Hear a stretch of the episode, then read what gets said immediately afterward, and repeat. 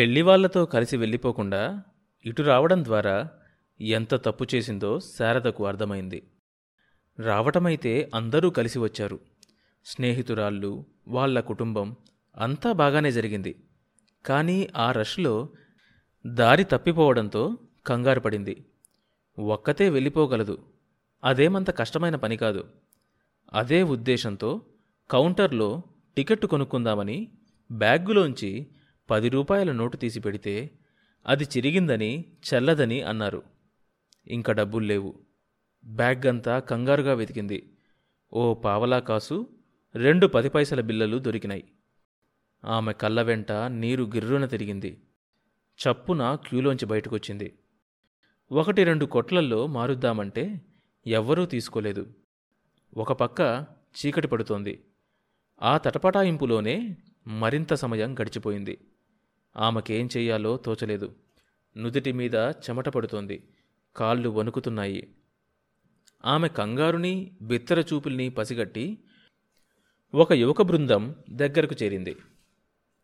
దాంతో ఆమె మరింత కంగారు పడింది.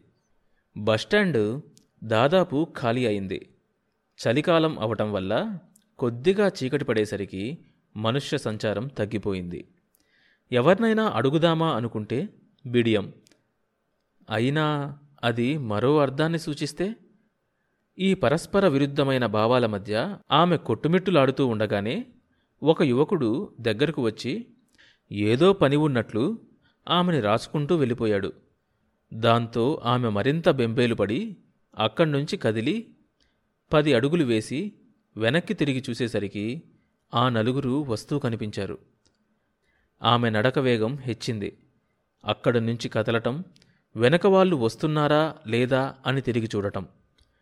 తరువాత నడక వేగం హెచ్చించడం వారికి మరింత హుషారునిచ్చింది.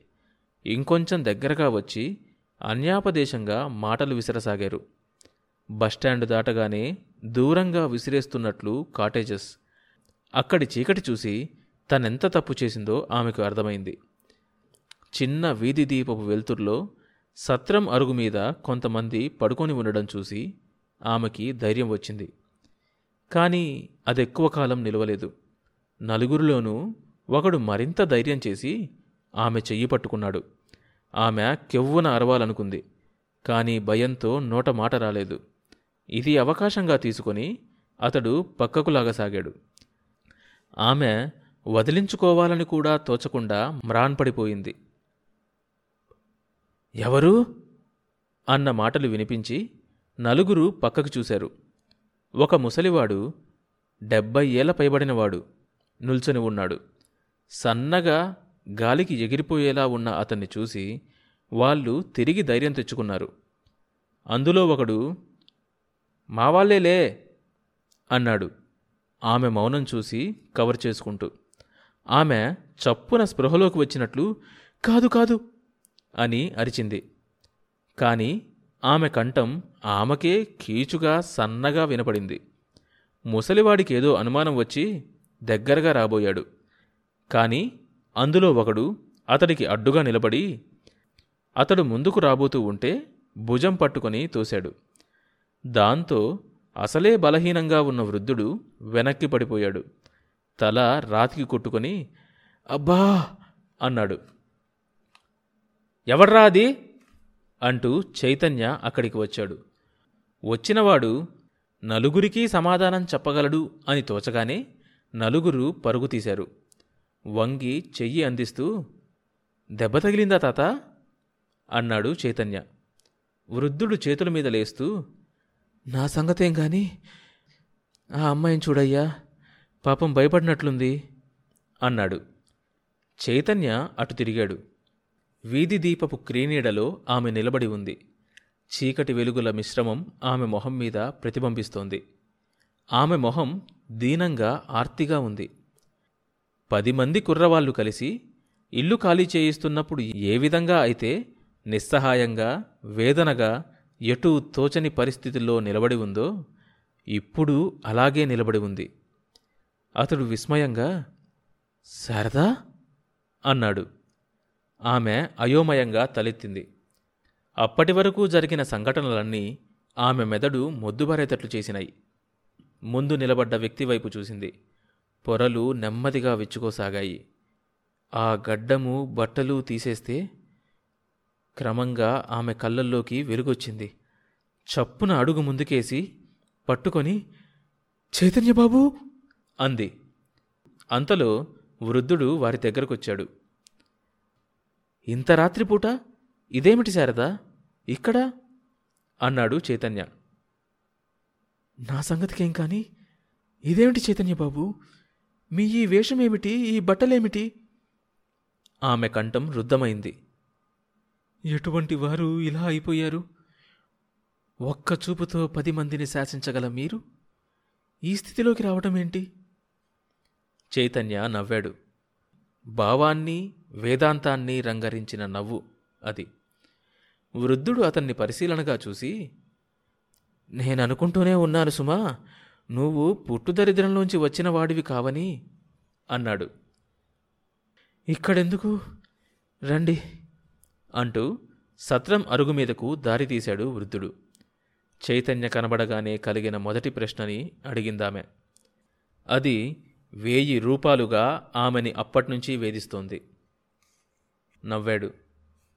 ఏం చెప్పమంటావు శారదా? ఒకరు నన్నొదిలి ఇంకొకరు లోకాన్ని వదిలి వెళ్ళిపోయారు అన్నాడు.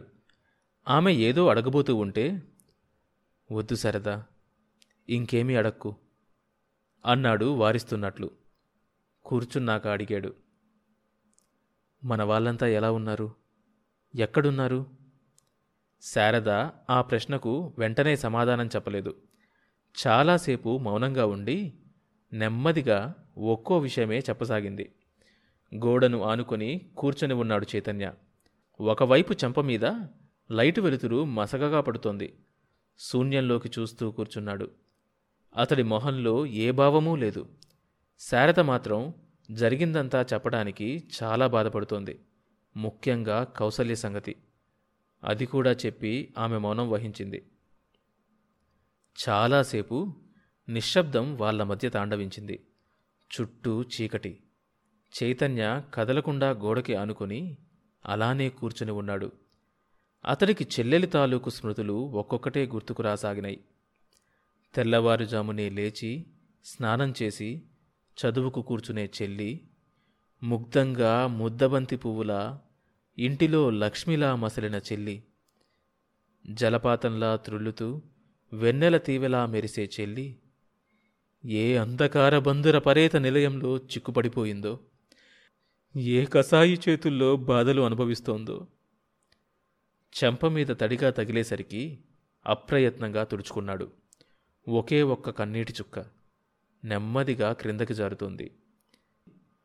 అలాగే వేలు మీదకు తీసి పట్టుకొని అనుకున్నాడు. కన్నీటి చుక్క కన్నీటి చుక్క. ఆస్తి సర్వస్వం పోయినప్పుడు రాలేదు.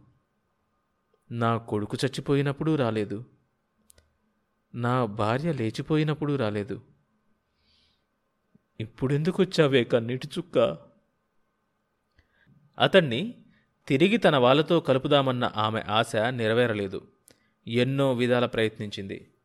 చైతన్య తల అడ్డంగా ఊపుతూ లేదు శరదా నేను వెళ్ళి కిరణ్మయి ఆస్తి అనుభవించే ప్రసక్తే లేదు అన్నాడు.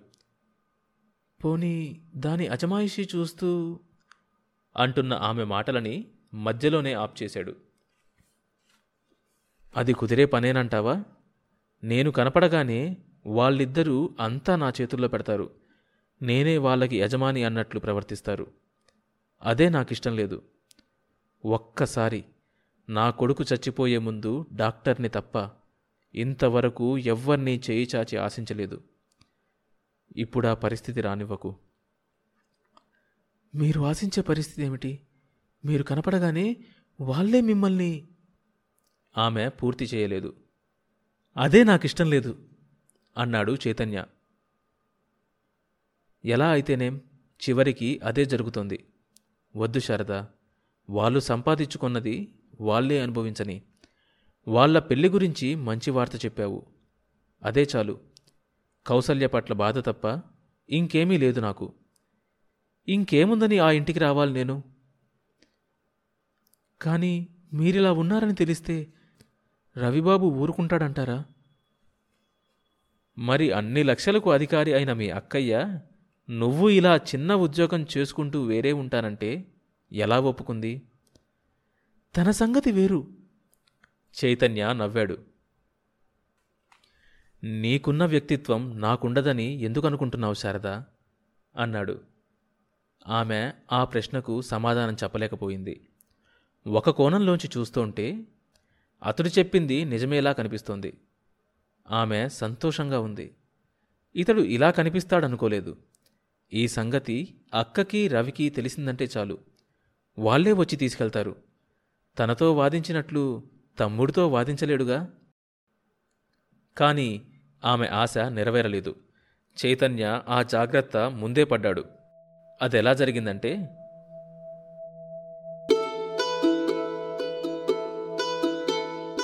ఆ తరువాత ఏం జరిగింది తెలియాలంటే ఈ షోలోని నెక్స్ట్ ఎపిసోడ్ వినండి. ప్రతి సోమవారం మరియు బుధవారం కొత్త ఎపిసోడ్స్ రిలీజ్ అవుతాయి. ఈ షోని మీరు Apple podcast Google podcast Spotify Amazon music Gaana కానీ మరి ఏ ఇతర ప్లాట్ఫామ్స్లోనైనా సబ్స్క్రైబ్ చేసుకుని వినొచ్చు. కొత్త ఎపిసోడ్ రిలీజ్ అయినప్పుడు మీకు తెలియడానికి నోటిఫికేషన్ టర్న్ ఆన్ చేసుకోండి. అప్డేట్ వస్తుంది.